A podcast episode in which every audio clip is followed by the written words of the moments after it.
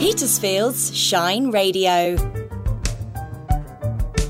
This is Talking Books, presented by Susie Wild and Tim O'Kelly.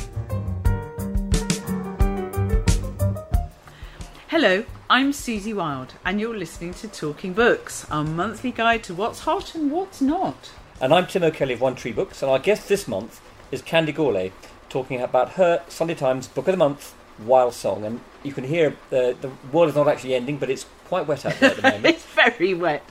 We praise the first book, Bone Talk, and we pick up the story of young Filipino Luki in 1904. Can't wait to hear more.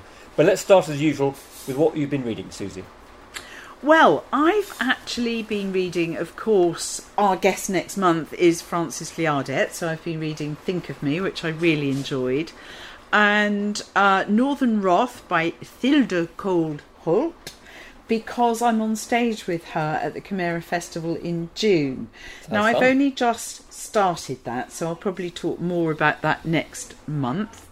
Um, but I finished This Is the Night They Come For You by Robert Goddard, which was one of your recommendations when it came out in hardback, and you said I'd love it, and I absolutely loved it. Good. One of the things I adore, and this will come up with Candy as well, is when I'm reading a book that's a cracking story and I'm really enjoying it, but I'm also learning heaps about you know history in some of that case but also Algeria and and and the colonial what the French did and Yeah, I know. I think it's fascinating. I mean, Algeria is is uh, is one of those countries because it's not a, a place not like India where we where we were the colonizer, and so we we know have lots of books about it and lots of history and also Algeria is very much a French. Um, experience uh, and uh, so we don't because we didn't never learnt about it. Only very fictionalized I did Albert Camus for French A level may l'étranger we may we d'accord. Right that's that's mostly it. So how about you Tim? Well, I've I've had quite a, been done quite a lot of reading this, this month actually. A Strong female character by Fern Brady. Now she is a stand-up um, comedian, um, and this book is very funny as you'd expect, but it's also very moving because it's a memoir of of her incredibly self-destructive behaviour, which she which she went through in her in her teens, in her in her twenties, um, and not realizing that she was she was she basically was an autistic woman, which is a something that that uh, the medical profession didn't really believe was possible. I think in, in uh, twenty years ago, um, what that a woman that a could woman could could e- exhibit these you know the, the kind of characteristics. Um, she was just nasty she was just. She, I mean, her parents said you're just you're just bad, you know. Right. Um, and uh, it's a pretty horrifying story in some ways, and it's brilliantly written. I think she she really gets across the uh, the emotional experience that she that she under, went through. The second book I was enjoyed was Red Queen by Juan Gomez Jurado, which is reads a bit like um, the girl with a bit like the girl with the dragon tattoo. Um, it's a it's a brilliant another neurodiverse uh, woman, um, but it's it's first in first in the series. It's going to be it's going to be a really big book. I think it's set in Spain and it's um, what kind of- era it's modern, Oh. contemporary, and, it, and it's it's a sort of uh, police procedural in, on one level, but it's a bit more than that. So that sounds good that, I, I did enjoy that. Cleopatra and Frankenstein, um, which is a by Coco Mellors. This has got echoes of Sally Rooney. It's a very very it's a young writer. Um, she's a she's a British writer living in New York. Um, uh, she's actually in, in the West Coast now, but she, it's set in New York. This book, and it's um, it's about a sort of love story between a, a young artist and a and a uh, advertising man, a madman, uh, Madison Avenue man, uh, f who is twenty years her, her senior, uh, and they, they they fall in love and they have this passionate uh, sort of uh, they get married and um, and things don't quite work out as as um, we probably realise they weren't going to work out that well. Um, but it's, it's it's very well observed and um, sort of a bit like I say a bit like Sally Rooney, um, that sort of thing, um, but with probably with more sex though. Uh, so that's Cleopatra and Frankenstein. The Theory of Not Quite Everything by Cara Gnori. oh Um, I wondered how to pronounce I, I, that th- I don't know how you pronounce it. Oh. She's a South African writer. Oh. Um, but it's the story of, of uh, Mimi and Art, brother and sister, who live together um, in the house they grew up in after the tragic death of their parents. And they're in their early 20s. And Art is a brilliant and brilliantly irritating mathematician. Uh, Mimi is his sort of de facto housekeeper. Um, and, but she wants change. She wants to spread her wings, do different things, have a relationship, all those things. Um, and of course, the start of that process then has big repercussions. So um, it's another book about someone who's who's uh, neurodiverse. Yes, it's uh, so I've been I'm doing a bit of a thing this this, this month.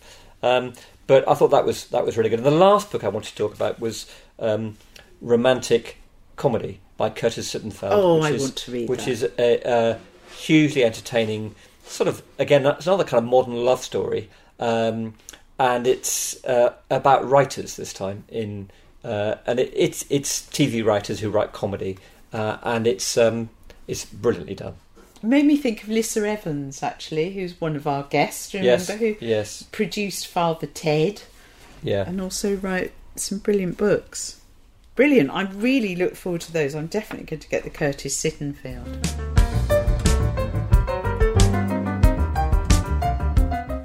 Well, we're really excited to have my old friend Candy Gourlay with us today. Candy and I were trying to work out when we last saw each other, and it could be as long ago as 10 years at an SCBWI conference when we You were on the stage. I was on the stage um, because I was front of house, not because I had done anything noteworthy. No, no, you were hosting something. Oh, was I You actually were, doing yeah. that? I remember recommending you. I said, "Oh, she'd be really good at hosting Oh, something." excellent. You see, you see, it all goes back to Candy. But we were both desperately trying to have recognition and be published at that stage. And so it's really wonderful. We were just ticking off authors we, that we've interviewed here, Tim, but also who were sort of part of the pulse that you got going, who are now really established authors. So it's a wonderful launch pad. It's incredible. I mean, you never, you never uh, think that it would ever happen in those days, and you're just enjoying hanging out with other wannabes. I know. it's really good. But I'm going to pass over to Tim now. Well, I'm just going to intro- proper introduce. Candy formally. Um, she was born in the Philippines, grew up under a dictatorship, and met her husband during a revolution. So quite a, an exciting time. Um, growing up, she wanted why why books only featured pink-skinned children who lived in worlds that didn't resemble her tropical home in Manila. It took her years to learn that the Filipino stories too belong in the pages of books. She's been shortlisted for many prizes, including the Waterstones and the Blue Peter Prize for Tall Story, and more latterly, the Guardian Prize for Shine and the Costa and Carnegie for Bone Talk. And she might explain why it's called Bone Talk a bit later, but that, we'll come to that. Um, she loves making comics and waging war on the snails in her garden. I've got written here. That's a that's a that's an eccentric That's thing. private information. Sorry. it's Um, about to begin. The war is about to begin. You and me both.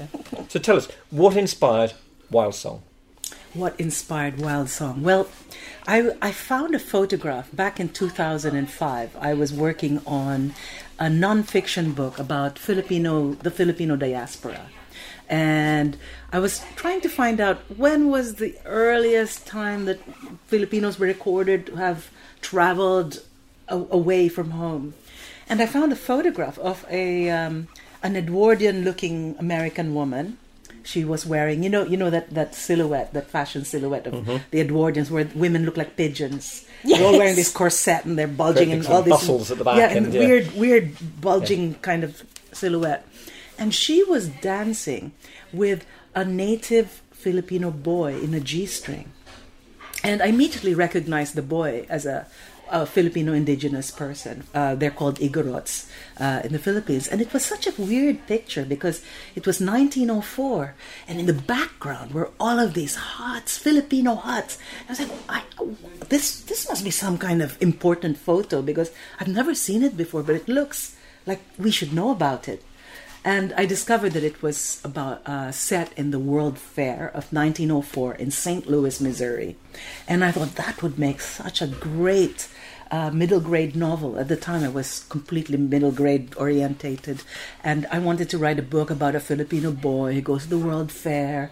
At the World Fair, they invent the first hot dog, the first ice cream cone, and it's a story about a boy whose eyes are open to this incredible world of invention and turn and his coming of age is he, he becomes an inventor himself and then i started to research the story and discovered it's not what I thought it was. No, these things seldom are, are they? Um, and just just to pick you up on something on the uh, the Igorot you talk about, that, is that isn't that a just? I get the impression from the book that it's a kind of disparaging term. It was a uh, disparaging term, yes. yeah. So, um, for many, many years, Igorot actually literally just means uh, person from the mountains, and that it, and it was a kind of it was a bad word. It was like the N word in the Philippines, Right. where uh, it was a word you used when you wanted to disparage someone and tell them that they're primitive, Yeah. you know. So that word was a was a bad word for many, and the and the people themselves didn't call themselves Igorots. They had they were whatever tribe they belonged to. But the blanket term of lowlanders and um, Westerners who came in was Igorot. If, during the uh, the time of the book, the setting of the book, that word was they they learn about the word Yeah. in the process of going to the World Fair. But years later, they appropriated the word, word themselves, and now a region in the Philippines calls themselves they call themselves Igorots. They're Right. proud to be Igorots, and Right. they they do the same um, performances that they did at the World Fair, but this time on their own terms. So it was really really interesting how a word can change meaning. Yes, indeed. And I, and Bontok is the is the is the name that they call themselves, Yes. and, and of course, which is, as you say, as you were saying earlier, a, kind of wordplay on your previous book, Bone Talk. Yes, is- so Bontok is the place where they come from. It's a Bontok used to be a cultural. It was a cultural area, so they kind of shared similar culture. All the tribes that lived within Bontok, um, and when the Americans came, they couldn't pronounce Bontok. They would say Bone Talk. Let's go to Bone Talk, and that's why I called my book Bone Talk, but the book that preceded Wild Song. And the characters are younger in Bone Talk. Yes. Um, and the same characters that then appear in. Yeah, so I did. Song. I did a J.K. Rowling. You did. So Bone Talk, Bone Talk is middle grade. They're ten years old, and in Wild Song, it's young adults, and they're sixteen or fifteen. I can't remember. I think I did something wrong with the maths. Yeah, I, I, I, yeah, I was reading it. I was thinking they were around about. I don't think you say in the book. I think, but I kind of, you know, how you your mind goes through. It. Like when when I was reading a book the other day, and I was trying to work out when it was set, what year it was set, and I kept all these clues kept on coming in at me, and I, sort of worked out eventually it was where it was. But this one, I'm trying to work out from reading the book how old the, the, the two principal characters are, and I reckon 15, 16 was about right. But uh, so good. Yes, they're adults, but they're old Yes. enough to marry by the time of Wild Song. yes. That's the thing. It's like with my books with the Vikings, actually on the cusp 13, 14.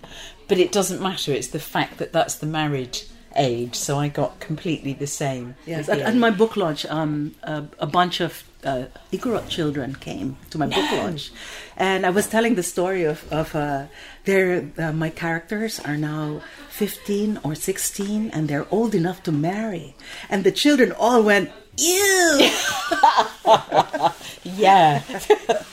One of the things I really loved about it, Candy, and I did really love it, which is on the train journey. So you mentioned learning about, not just learning about the world, but learning about their place in the world on the train journey. It's always difficult, isn't it? Because I don't want to have spoilers, but I do want to say this. Um, and it's that thing that you, I don't know how you do it, you make us sort of keep shifting focus between being the people we are, i.e., being modern, white British in our case, Western view, and also totally because it's the point of two protagonists being with Luki and Samkad.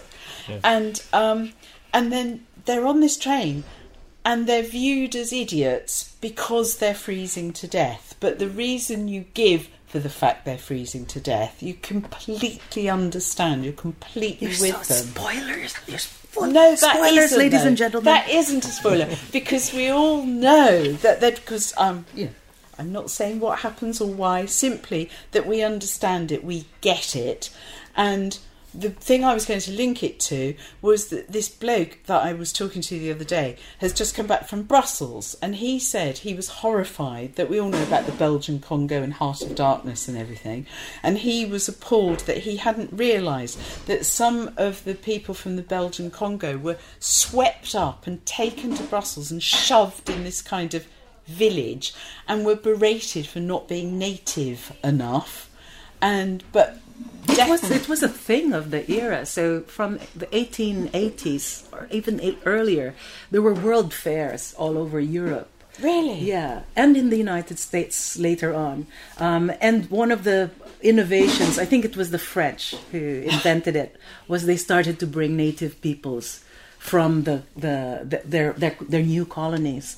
And if you imagine people didn't travel, so they, they very very few people were able to travel and see these strange people. To bring the to bring native people and show them to the world was like bringing the world to Paris and bringing the world to Brussels and bring which is what they were doing with with zoological parks. You know, and it, and it was it's, it was treating indigenous people like they were kind of things to look at, and that, that's the point, I suppose. Yeah, But did they what were. mean well? That was the hmm. question in my mind because, you know, I can't believe that somebody will set up and say, we're going to go get these people and we're going to treat them like animals and we're going to, you know. I, the question in my mind was, you know, when people do things like that, that today we look back upon and think, how could they? We cannot imagine ourselves doing it. What was going through their minds? And I thought, well, maybe they didn't mean it. Maybe there was a, it was well intentioned. It was all about this being able to bring the world to people who cannot travel. But when I started to research, I discovered that it came from a really, really dark place. The United States uh, anthropology was maybe 20 years old, and it was caught up in this whole new, new science of race because you have to remember that the United States had just uh, finished having a civil war. And they'd had a period in which enslaved people had been given their freedoms, and there was a big pushback from the from the American South, who had lost all kinds. They'd lost a lot of their economy because all the workers had been freed, um, and there, and it was so it was a time of Jim Crow, like terrible, terrible racism, and this new new science that had come up called eugenics was all about trying to justify uh, the way they were treating people of color. So it went right back to there. Yeah, and the whole fair was structured uh, according to race, with the white Americans at the top and the Filipinos at the very bottom. I was thinking about two things in relation to indigenous Americans. Um, and one is that just before the Civil War, of course, there'd, be- there'd been all these all these wars against their, uh, uh, um, the Dakota Wars and all the other other sort of really basically almost genocidal. uh, The uh, Indian Wars. Yes. called. The other thing you talk about the uh, you talk about the Redskins in the book, and they said, "Well, actually, we said these other guys haven't got Redskins. It's the it's, it's this it's the it's the Americans have got Redskins. What's going on here? I don't really understand." So uh, that was that was a couple of you know Well, that was one of out the really fascinating things about when, when I was looking at the, the era and what happened around the era. The the Indian Wars, the so-called Indian Wars, had just ended. Well, they hadn't just ended. The Indians by that time, the Native Americans, were being pushed into reservations, um, which made the use of the word reservation to describe Filipino the Filipino village really kind of jarring. Um, so they were they were made to live in reservations. They were not allowed to wear their native dress. They were not allowed to practice their cultural uh, rituals or practice their religion. They were not allowed to. They were made to speak in English. Their children were taken away and put into boarding schools. In fact, at the fair there was an exhibition of board, uh, an Indian boarding school to show how um, how Americans were were civilizing Indians. And the only place that Indians could actually wear their own clothes, practice their religion, um, speak their language was by participating in Wild West shows, which had been invented a few years earlier by um, Buffalo Bill, the famous Buffalo Bill. Yeah. Um, in fact, they so Indians want, wanted to be in Wild West shows. They they were paid well. They were treated quite well by Buffalo Bill, uh, although the Wild West show at the World Fair was uh, run by somebody else.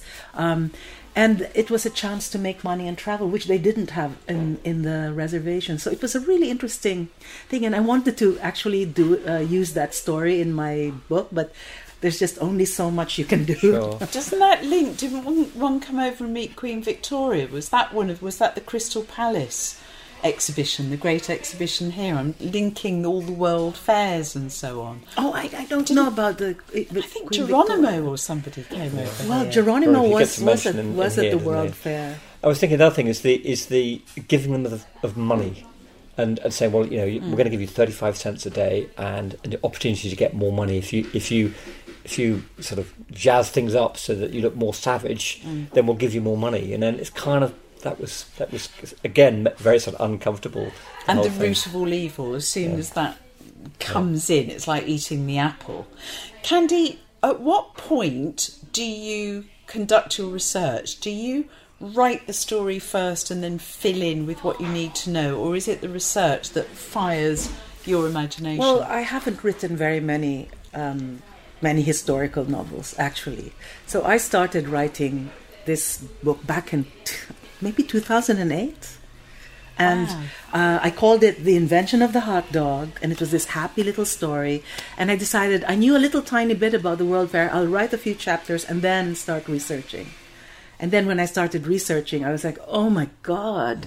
Um, 1904 was the year of the World Fair. 1903 was the end of the Philippine American War because the United States invaded the Philippines in 1899. And they were surpri- taken aback when the natives fought back. And there was a war that dragged on. You can imagine the Ukraine war. It dragged on even though they were fighting barefoot soldiers. And in 1903, they declared that they had won the war. So wasn't that wasn't I mean it wasn't supposedly against the Spanish the Spanish um, colonial power there wasn't it that was the idea of the of the war in, initially wasn't it by the so Americans well, it's, it's a long story. it's a long okay, story, well, but to- Careful. to, make Yeah. a, a long story short, we had a revolution against Spain, which had ruled us for 300 years. Um, in 1890, it started in 1897-ish to 1898. And Spain never kept a military, a big military uh, presence in the Philippines, so we were winning. And then the Americans said, "We're going to help you," and they sent ships over with um, I can't remember the name of their famous gen- uh, admiral, and they defeated the uh, the Spanish navy, and then landed. And, the Filipinos were like, "Oh, okay, great, let's take over Manila." And they said, "Just a minute, we're just going to go into Manila." And then the next thing we knew, they'd they'd taken over, and we were the enemy. I- I'm talking as if I was alive in those days, but that was the way. That's the way. That it was kind of snatched from right under our noses, and then uh, people decided to fight, and it was a very, very terrible, terrible war. I mean, there's some there's some people who claim that uh, a quarter of the population died. I think it's a I think that's an exaggeration, but a lot of people died. If you look at photographs of that era of Filipinos during the war, it's mostly of, of great big pits filled with bodies. So it was a terrible war. Do you think that that sort of like is a genetic trauma that that kind of history is passed down? I think it might be an oral history, but I'm thinking of my own Welsh background. There's a lot I, I that think there is there is that, but the, the confusion, the the strange thing about the our relationship with America is that we very very quickly fell in love with America. So Filipinos became very Americanized. You must remember that that era when they when they when they were colonizing us, which was from 1903 all the way to the end of World War II, um, was the time when they were annexing Alaska, Hawaii, and during that time, Alaska and Hawaii became um, became states of the United States, and there was all kinds of good stuff that about that because we knew that they knew that their economies were going to pick up. I mean, all the stuff about indigenous people by the by, and so there was a there was a movement in the Philippines for statehood. We thought we could we would become a state of the United States, and my parents' generation of the 1930s, the pre-war generation, were the disappointed generation who thought they would become Americans. They were so American they they danced. They had barn dances, uh, square dancing. They they knew all of the pop songs. They watched Tarzan and the silent movies. I mean, it was they were so American. And then suddenly they were told, no, it's not going to happen. And then World War II happened. And when World War II happened, we were in American territory, and we were the second most devastated city in the world in World War II, which nobody realizes. No. Nobody realizes it. And we were a U.S. territory. But the Americans never claimed that because that means that they suffered during World War II. They like to say they never, U.S. territories were not touched by World War II, but we were. We were bombed out of, bombed to oblivion. There's your next book. I, am never going to write another book again. this is it. she says that regularly. yeah. I I think I think it sounds like a cracking idea to get take the story forward actually because because in this country, we seem to know very little about, about Yes, uh, nothing. the Philippines. And, um, you know, I, I knew a little about the, the, the American Philippine War, but I didn't really, I don't have no conception of, of the history. And it's it's an incredibly populous country, isn't it? I mean, I don't know what the population of the Philippines is. We It's are the one of- only Catholic country in Southeast Asia. Right. Yes, and there's a and there was a an attempt to um, introduce uh, more birth control birth control programs, and there was huge opposition to it. So that's why we are a very populous. Very country. popular country. okay. okay. It's fascinating. I think there's there's even a, a kind of hierarchy to racism, um, because I find that many of the adverts now, thank goodness, um, are not just populated by people that look like me and Tim, um, uh, but I would say more Afro Caribbean um, and mixed marriages. There's still very few people, I would say, of any Asian country. But when it comes down, if you would say Filipino to people when I have mentioned the book, they would expect it to be a sort of contemporary story of um, a cleaner or, you know, not realising that that is so awful, but that's kind of as if that's all right because that's what happens. So I'm just saying with the- way, or, or a nanny or something like that. Was that partly behind why you wanted to write it? Do you know it? It was I wasn't uh, I, I wasn't motivated by a kind of personal experience. It was more the fa- the lack of that. It was more the, the fact that I didn't know my history. Um, you know, I I believed a lot of the the history books that I'd been taught from were written by Americans. And having grown up in the Philippines and not here in the UK, I had not experienced like what a uh, someone of color uh, living in the in in the UK would have experienced. So I came here quite confident. I knew who I was, you know, and uh, and it came as a surprise to me when when people started to ask whether my child how long I'd been looking after my children. I was like, since they were born, not realizing that they, they meant how long have you been nannying those children? So my children look a bit looked a bit white when they were younger. But I was thinking of Filipino children now, rather than writing for yourself. Um, I wondered if you that because I know elsewhere you've had this drive um, that young children might recognise themselves in stories more. I think it's the it. I see what what you're you're you're getting at. It's that you growing up without seeing yourself in books, and it's something that I say when I'm interviewed because I did grow up without seeing myself in books, and I loved books. I read incessantly, and it was Enid Blyton and Mark Twain and Louisa May Alcott, and I I kind of saw myself in the characters, but they didn't look like me. And it made me believe that I could never become an author because only white people became authors. And then I came to England and I thought, this is my chance to become a writer. And I, I went to Waterstones and um, Barnes and Noble in those days. And um, n- not a single book with a brown face on it.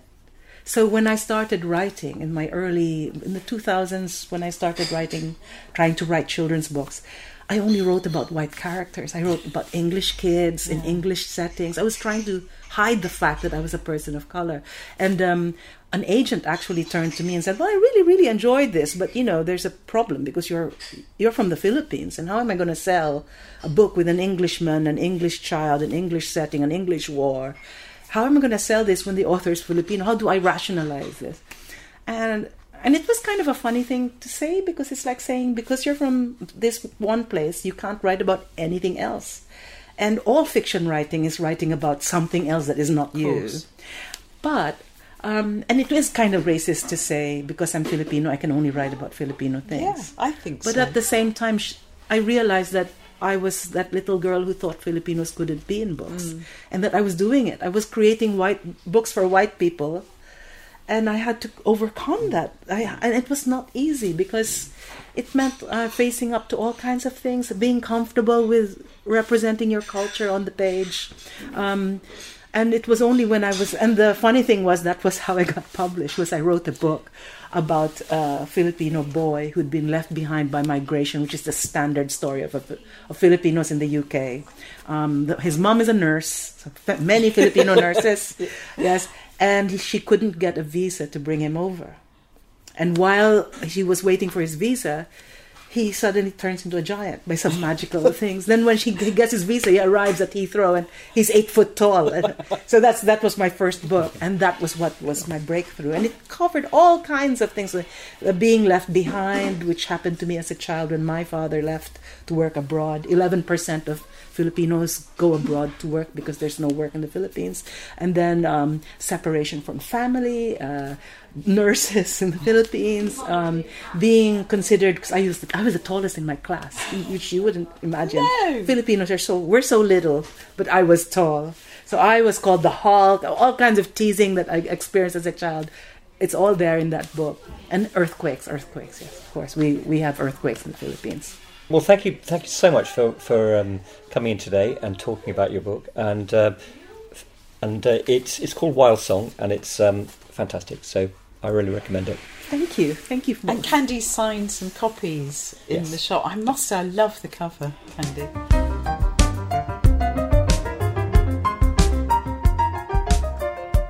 So, what have we got to look out for this month, Tim? Right, I've picked a few books um, that are coming out in paperback. So there's Landlines by Raynor Winn. Uh, she did The Salt Path, um, Oh, yeah. which was a huge book about probably about five years ago now, and this is the third in her in her series, and it's about an enormous thousand mile journey that she does from the top of from Cape Wrath all the way down to the southwest. Her health related, her, her husband Moth is um, is really not well, and last time she went on a big walk, he got better because of all that um, something about covering the ground. So this is a similar sort of story, but but a different different direction. Um, Regenesis by George Monbiot, which is a kind of view of uh, view of the future, the future for food, especially. Um, and he, George is a bit of a bit of a marmite character. You, some people are really uh, wild, passionate about him, and other people absolutely. He you know, can be a bit depressing if you worry winds, peop- about he winds climate. people up big time as well. Um, but it's his idea is to how to replace the, the era of extinction, which we're, we're sort of kind of seem to be in at the moment, with an age of regenesis, you know, g- going forward. So, so in some ways, it's a positive book. Colditz by Ben Macintyre. It's just about to come out in paperback. And if you think uh, those of us of a certain age will remember the television series, I loved it. And they have their exits by Airey Neave and um, the board game, board game Escape from Colditz, and all those things. Um, this is possibly the last word on Colditz. It's um, he's, he's, he's, a, he's a brilliant journalist, I think. Uh, Yeah. uh, Ben Macintyre. He he really he tells tells stories really well. Um, always entertaining, and I think that'll that'll be good in paperback. Um, the last one I wanted to mention was um, Richard Osman's third in his series. Uh, I know I know that it always gets a nice rise out of you, Susie. Uh, You'd be disappointed if I didn't. but that's that's coming out in paperback. I've just seen the cover of Greg Moss's Cozy Crime, which is coming out, I think, in July. That I I've been lucky enough to pre-read, and it's very much um, a sort of amalgam of um, Osman and more Reverend Richard Coles. I'd say I thoroughly Okay. enjoyed it. Good. I look forward to reading that. Yeah. So, um, my backlisted choice was something that you, you know I'm working in Bedales library on a Monday and Tuesday Yes. afternoon um, when I'm not invigilating. Um, so one of the staff there. Uh, we recommend books to each other. It's like a mini version of us here. Um, and he recommended I should read The Zanzibar Chest by Aidan Hartley. Now, I was a bit nervous because I'm a fiction girl and um, it's a memoir, but it is really good. And I'd like to tell you masses about it, but it's quite a thick book, as you see, and so I haven't got very far with it.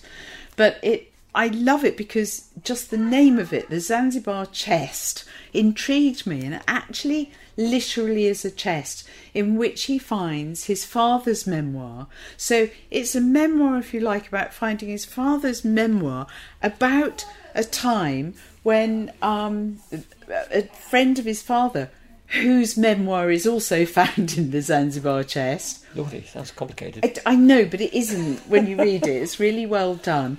Um, but it's it's actually found in the chest, and it's mildewed and so on. So it is actually set in Africa, but it's many people's. It's like this accretion of memoir, if you like. So there's this Africa seen through a filter of all these different eyes and experiences, in a way that is really well done. So it's like you were saying about Ben Macintyre dealing with his version of Colditz as he did with so many things and making Yeah. it into a cracking yarn.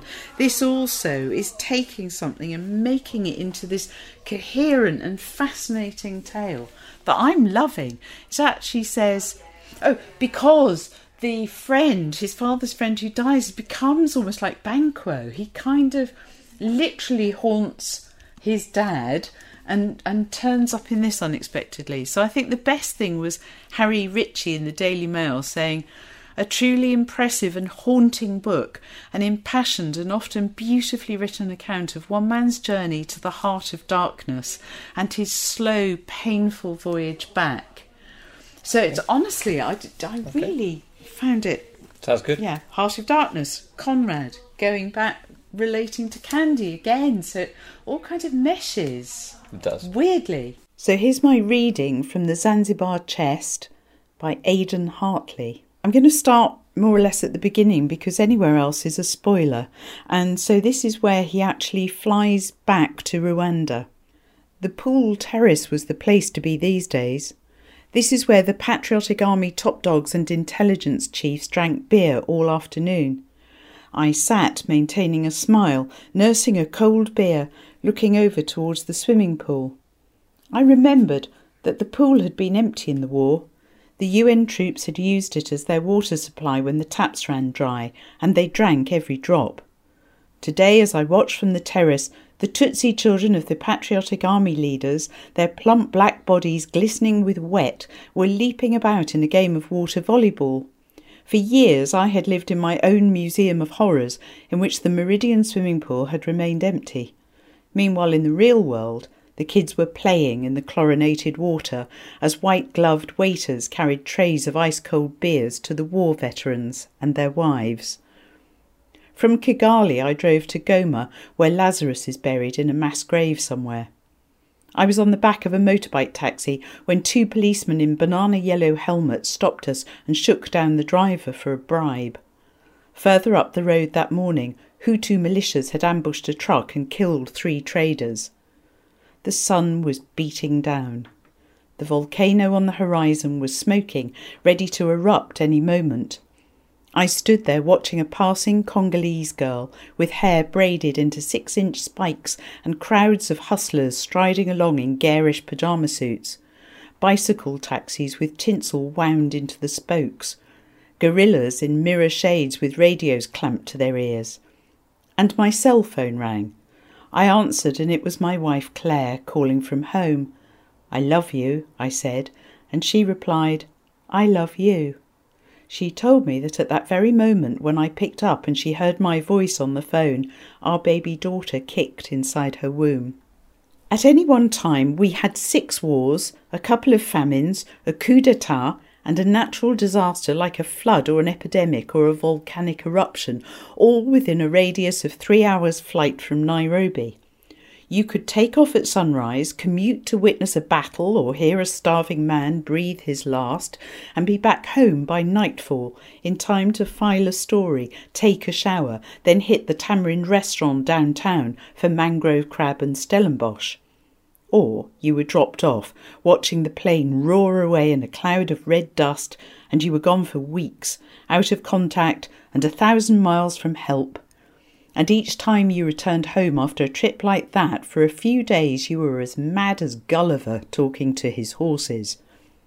These were the years when we hitched rides on dawn flights carrying cargoes of blood plasma, guns, or baby food to bush airstrips. Flights on battered Antonovs with the word Nazdrenya, cheers, emblazoned on the nose of the fuselage. Flown by Russian crews with the mongoloid faces of Soyuz cosmonauts from my boyhood stamp collection, their breath sour from drink, on $300 a month with girls thrown in, running weapons in the orbit of modern African wars. I recalled flights when the passengers sat among boxes of toothpaste and grenades, cement and drums of gasoline.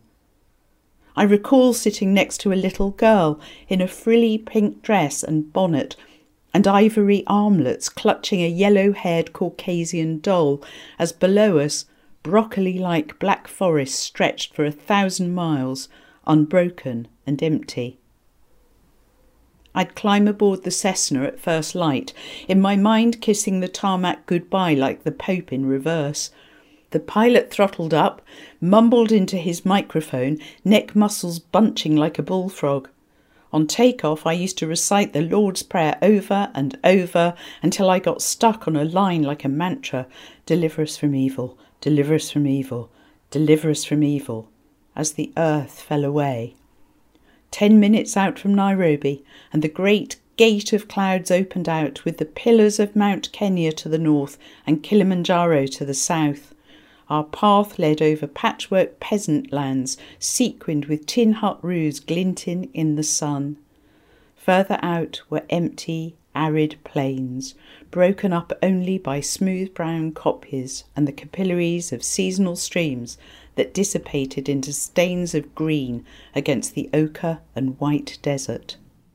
Right, Tim, that was a great month, and you've had some really interesting book signings here recently. Yes, we had uh, Frances Liardet, um, who we talked about earlier, who, you've been reading, um, talking about Think Think of Me, her, her latest paperback.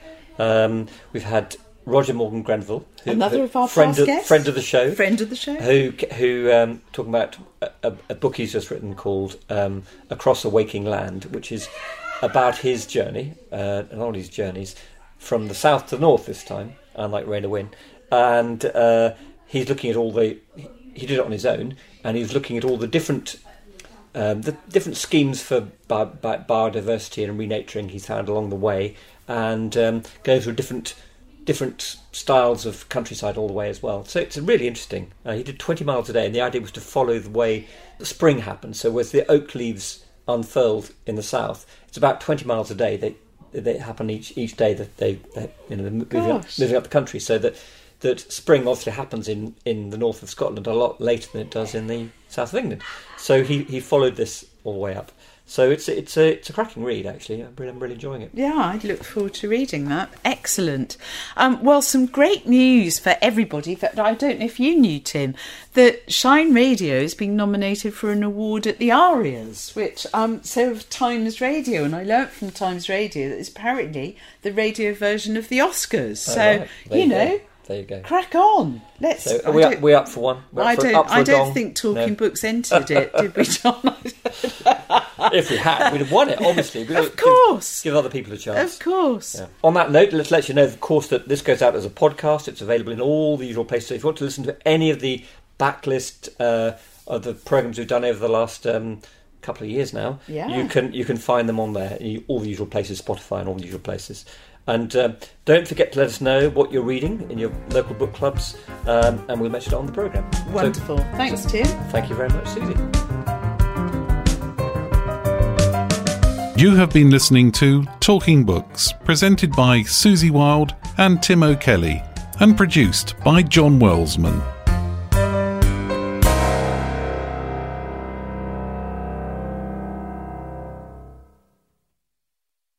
Belief.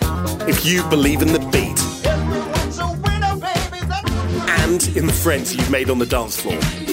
Belief. If you believe in flare trousers, the funky chicken, and the disco finger.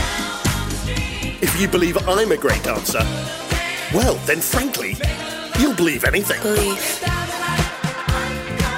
We got it together, didn't we? I believe in Miracles, classic soul, funk, and disco. Belief. Friday nights from 6 with me, James and Captain Birdseye, only on Shine Radio. I believe in miracles. Belief.